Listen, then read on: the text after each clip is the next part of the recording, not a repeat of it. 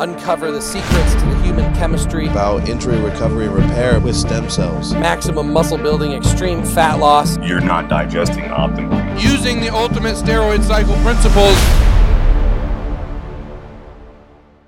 Is HCG, human chorionic gonadotropin, necessary? Uh, to me, that's like asking are vegetables necessary? You can survive without vegetables just fine. In fact, a lot of people don't eat very much vegetables, but you'd be a lot healthier if you took vegetables. Well, the same thing with HCG. I, ha- I use it for two purposes. It's a, it's a prescription medication. I have a prescription for it, and I use it for while I'm on cycle to maintain my testicular function, uh, because steroids and SARMs suppress natural testosterone production, and therefore also suppress our fertility and atrophy our testicles. So our testicles, not that big, but Shrink up. they're just if they were this big, magnified four times, then they get this big. The HCG brings them back to this big again. And then off cycle, because we're atrophied, I use it to get my testicles jump started for natural testosterone production. And I've seen this in my blood work. When I take HCG, my testosterone goes up. Uh, what do you think, Aaron? Do you think HCG is necessary?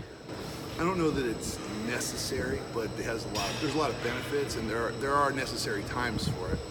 But like all the time, no, not necessary all the time. But uh, good good for libido, um, good for strength sometimes, even um, while taking stuff on gear. Um, be great for uh, not taking anything and holding on to size and keeping keeping your test levels up. But like anything, your body will get used to it, so you can't do it forever. So necessary at times. Of all the bodybuilders that you know, um, what percentage do you think use HCG? Wild speculation. Huh, that's a good question. You know, most, uh, I mean, maybe half. I'd say maybe half. Mm-hmm. Now that I'm thinking about it, maybe half. I would say that half of the total steroid users probably use HCG. I'd say more like 75% of the more experienced ones.